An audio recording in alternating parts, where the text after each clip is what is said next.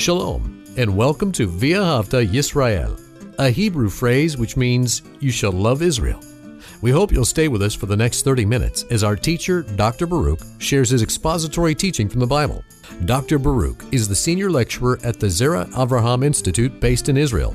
Although all courses are taught in Hebrew at the Institute, Dr. Baruch is pleased to share this weekly address in English. To find out more about our work in Israel, please visit us on the web at loveisrael.org. That's one word, loveisrael.org. Now, here's Baruch with today's lesson. The author of Psalm 119 was a very faithful man, and his faithfulness is displayed for us in this psalm by his commitment and obedience to the Word of God.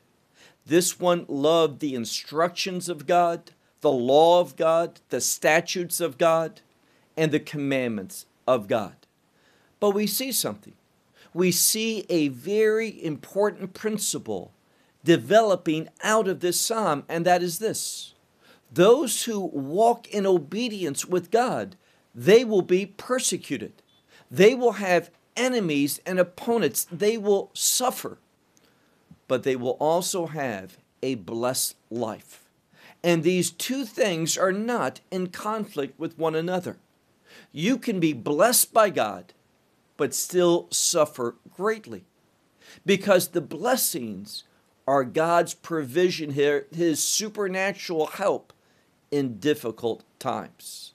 And be aware of something else. As we are approaching the last days, the end times, and we are, more and more believers are going to suffer persecution. And these places of persecution are going to expand throughout all of the world. Do not think that you can live faithfully and not suffer. Take out your Bible and look with me to Psalm 119. We're now ready for the 11th letter, the letter Chaf and we're going to see that all these verses that are going to be dealt with today in this section are going to begin with the letter Kaf. And notice what he says as we begin. Look with me to Psalm 119 and verse 81. He says, My soul has been put to an end. Now, it's a word which means to be finished, over, done. But in this sense, it's almost as defeated. But he has not given up. He knows that as long as he has breath within him, that he has not been ultimately defeated, that still he can overcome. And what does he say? He says, My soul, and many Bibles do not translate the literalness of it, but rather they give a alternative translation which is not literal. For example, I'm looking at the Hebrew, but underneath the Hebrew is modern Hebrew, and there's that word for desiring. Well, certainly he desires God's salvation. It says, My soul, in most of the translations, will say, desire for your salvation, the salvation of God. But literally it says, my soul has has come to an end for your salvation. He's been hoping and hoping and hoping, believing, but now he says he's at the point of the end. He still wants salvation, but it's getting rather late for his his well-being. And he says, "For your word I have hoped. Now, we see something. We see a correlation or parallelism between two words the words salvation and the word hope. Now, salvation is a victorious word, and he says, I'm coming to the end.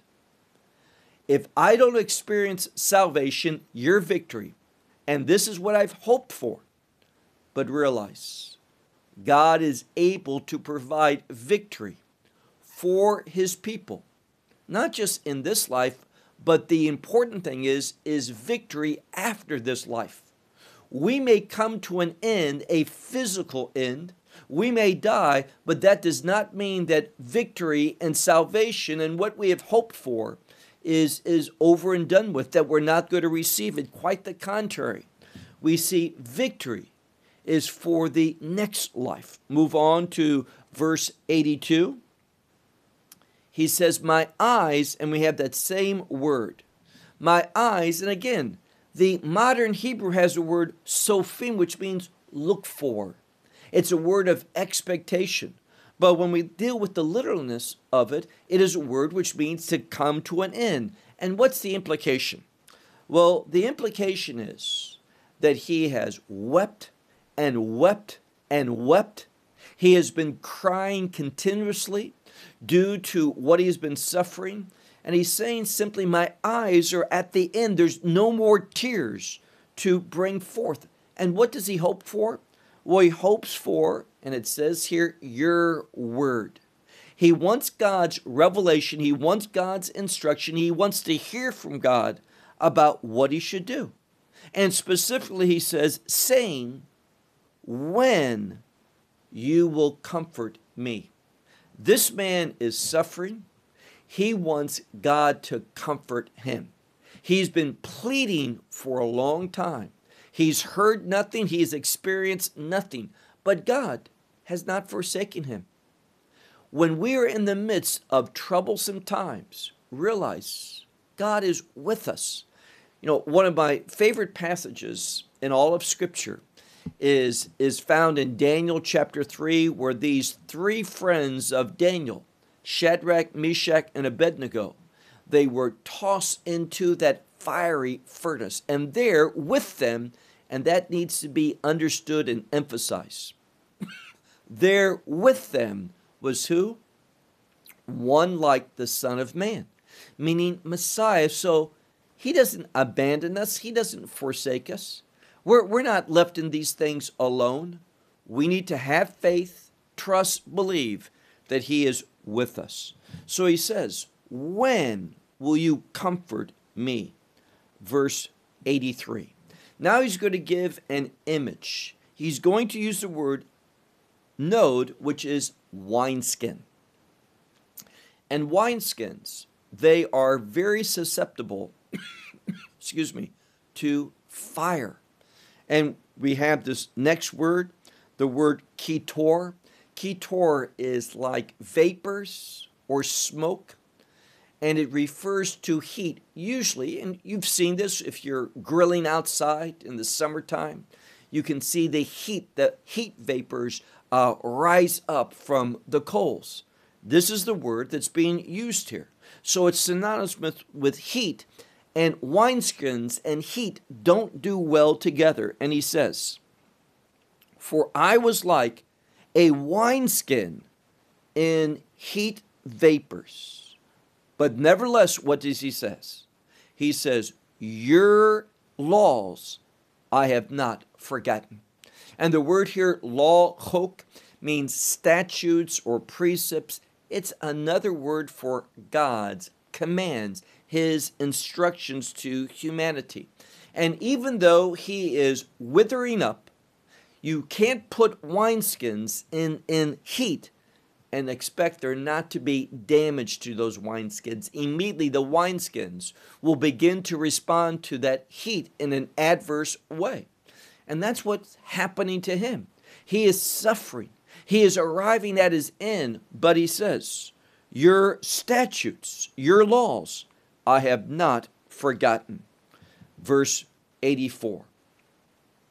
Kamah, which means how many. In this case, how long are the days of your servant? Meaning, how long do I have to go through such pain, suffering, persecution? And in a few minutes, we'll see that word that testifies, that reveals that in the midst of this, this plight that he is in, he is being persecuted. Again, verse 84 How long are the days of your servant?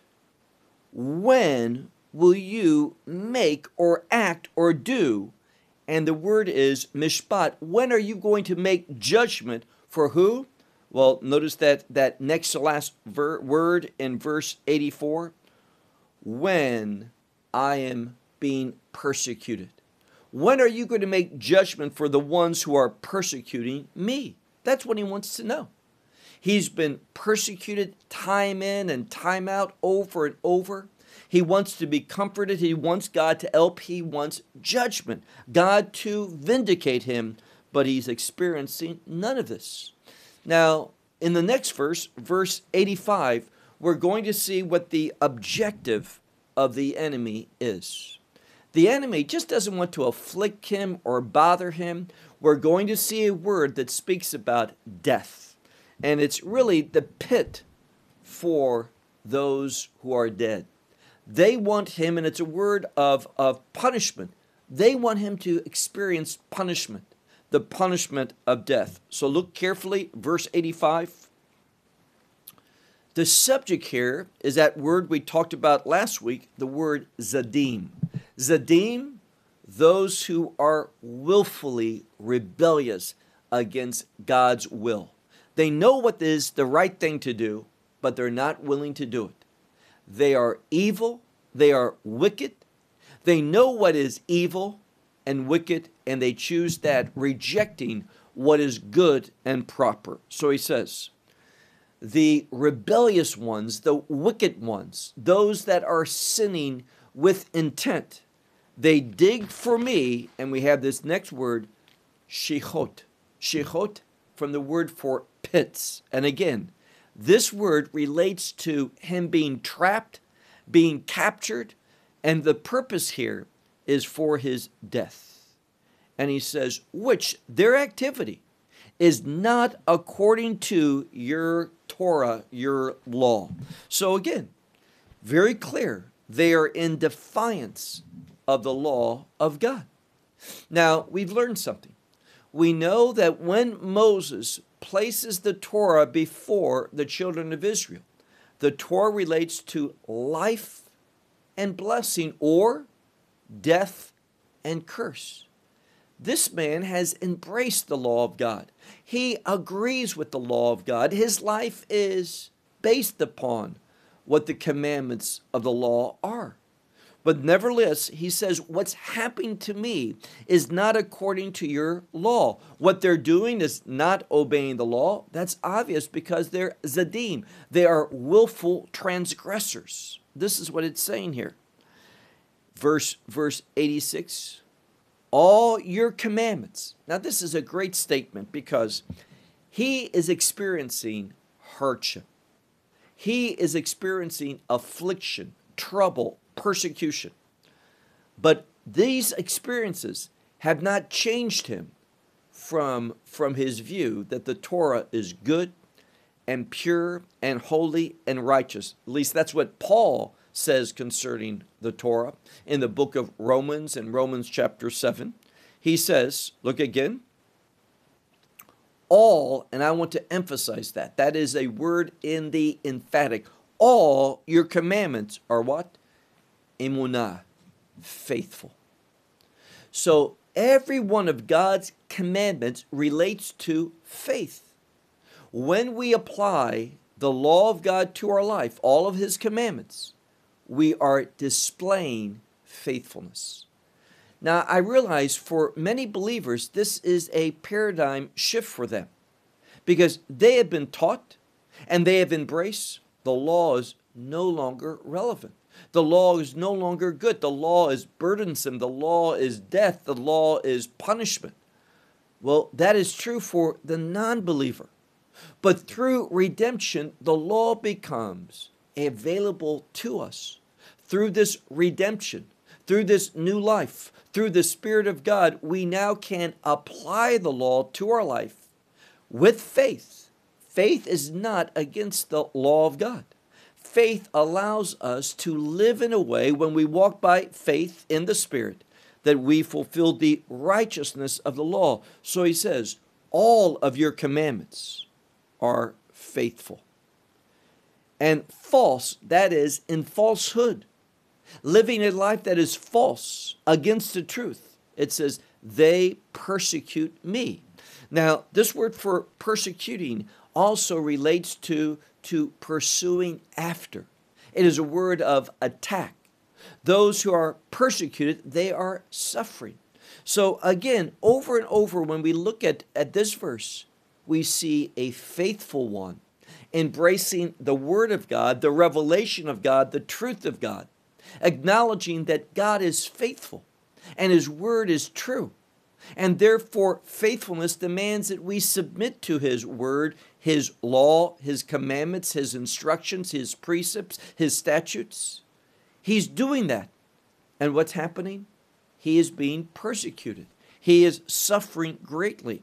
And therefore, he says, falsely, they persecute me. And then notice how verse, verse 86 ends.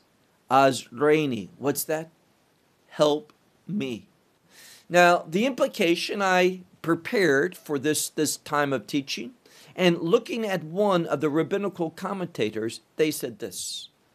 He says, Help me. And of course, he addresses that to God because he knows something. There's no one else that he can turn to. He feels utterly alone. So he doesn't say, Send an angel. He doesn't say, Do this. He says simply, God, oh God, help me, is the implication. Help me. Verse, verse 87.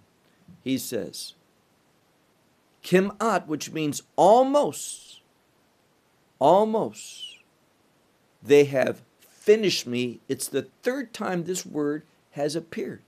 This word for bringing to an end, bringing something to the state of being over and done with. It's the word that we saw at the beginning of, of verse 81. It's the same word that begins verse 82 we see this over and over in this passage of Scripture, this section of Psalm 119. And again it appears and it says, Almost they have finished me in the land. Now, Ba'aretz can mean in the land that he resides in or in the world. It could be pointing to the fact that he feels as though the world is against him. And he says, But a very important word, va, in this case. See, in modern Hebrew, we have the word aval. Aval means but. However, in the Hebrew of the Tanakh, meaning the Hebrew of the scriptures, we don't have that word aval. And therefore, the word and sometimes carries with it, it's a conjunction. It's a, a very popular conjunction used all the time. And sometimes we should understand it with the word but. And he says, even though I'm almost at my end in this world, he says, but I have not forsaken. I have not left. I have not abandoned your orders. And again, we talked about this word last week. Pikuda, a order that is usually verbal. It is an order that usually comes from someone of greater military rank to someone who is of lesser rank. And therefore, this word for order implies instruction that requires submissiveness. And let me just simply say all, and I want to emphasize that all of God's instruction requires submissiveness. You will never, ever regret submitting to the Lord. And I can promise you, you will regret any time in your life that you rebel and fail to submit to God's authority. Recognize, in fact, that's one of the ways that we make wise decisions, that we exercise discernment in our life.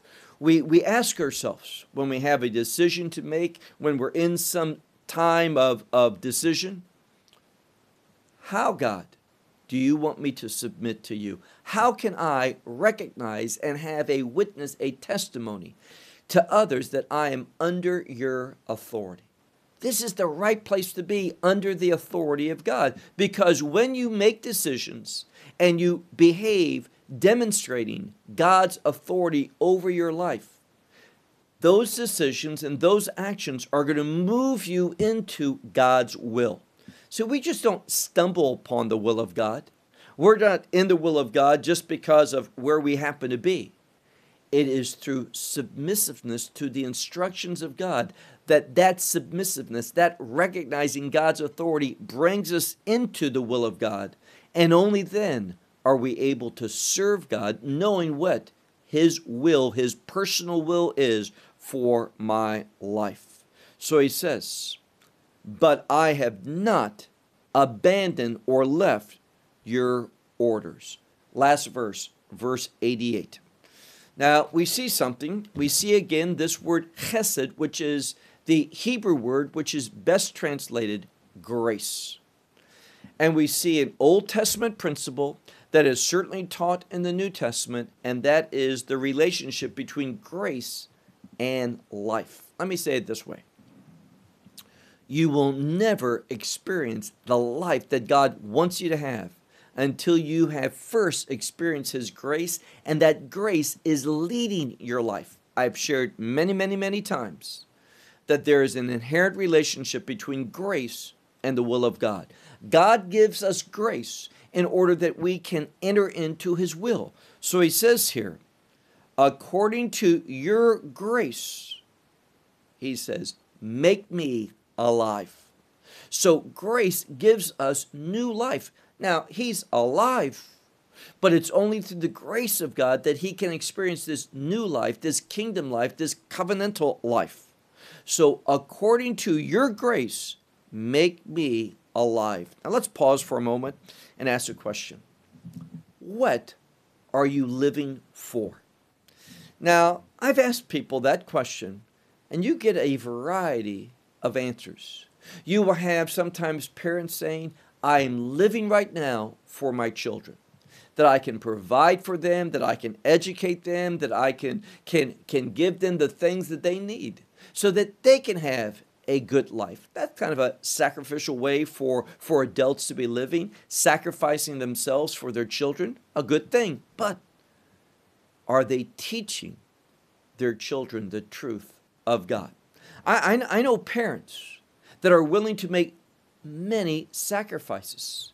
Take the wealth that they have and, and pass it on directly to their children and their needs. But if you're not doing that, at the same time with teaching them the Word of God, you're going to find that all of that investment that you make in your children because you sincerely love them and want the best for them, all that money is going to be wasted. Why? Because they're not going to be godly stewards of what that, that those finances can provide for them if they don't know the truth of God and are living according to that truth. So, why are you living? For what reason? Well, we're going to have, when we look at the last three words of, of this passage, this section of Psalm 119, we're going to get the answer where it says, Ve esh which means, and I will keep. Now, that's just one word in Hebrew. I will keep Edut, that is testimony, the testimony of my mouth. The third word, picha. I will keep the testimony of my mouth. Now, what do you think he means here? Well, he's talking about the fact that he is going to keep the testimony, what he's been, been teaching, what he's been sharing with others, what has been, but he has been speaking about, which is the law of God, the statutes of God, the precepts of God, the commandments of God. He says, I'm going to keep the testimony of my mouth. I'm not going to change anything in spite of the fact that I'm being persecuted, that I'm suffering, that I'm reaching the end of my life and I have not seen God's uh, uh, miraculous faithfulness and His power and His deliverance, His salvation in my life. Nevertheless, I'm not going to change. What is this speaking of? This is speaking about an individual that that knows how to make a commitment to the Lord. What he's saying is this I am not going to allow any of my life experiences to change my commitment to your word, to your truth, to God, in other words. Don't allow circumstances to change your, your faith, your theology. We base our, our beliefs, the doctrines of our life, the decisions that we make upon this book. And don't allow what you're experiencing to change any of those, those biblical philosophies of life. In the end, we will not regret obeying God. We will not be upset that we, we walked under His authority. In fact, quite the contrary. We're going to be praising God for all of eternity for the fact that we have submitted to His revelation, applied His truth to our life, received that gospel, and lived as servants to our Lord and Savior, Messiah Yeshua, that is Jesus Christ. We'll never regret that. And we are going to see the kingdom benefits, let me say that differently, the kingdom promises, the kingdom kingdom blessings that are going to come from all of that faithfulness. Don't be an individual that has to receive things now. Why? Well, whatever God bestows upon you in this world, it's temporary. But those kingdom blessings, those kingdom promises are eternal. So wisdom would lead us to do this to say, God, how you want to bless me. I prefer that you don't in this life and you wait until the life to come. That kingdom life, when I enter into your eternity, your eternal kingdom. Those blessings are forever those blessings are more powerful. They're more distinct than whatever we can receive in this world because these, these world blessings are usually physical, they're, of course, temporal, and we are not in the condition that we can experience them in the fullness like we will be able to in the kingdom of God. So don't allow these present day sufferings and hardships, persecutions, sometimes even tragedy to turn you away from the truth of God, to turn you away from walking under His authority. Recognizing His authority in your life is the wisest thing that you can do. I'll close with that. Shalom from Israel. Well, we hope you will benefit from today's message and share it with others. Please plan to join us each week at this time and on this channel for our broadcast of loveisrael.org. Again, to find out more about us, please visit our website, loveisrael.org. There you will find articles and numerous other lectures by Baruch. These teachings are in video form. You may download them or watch them in streaming video. Until next week, may the Lord bless you in our Messiah Yeshua, that is, Jesus, as you walk with Him. Shalom from Israel. Thank you.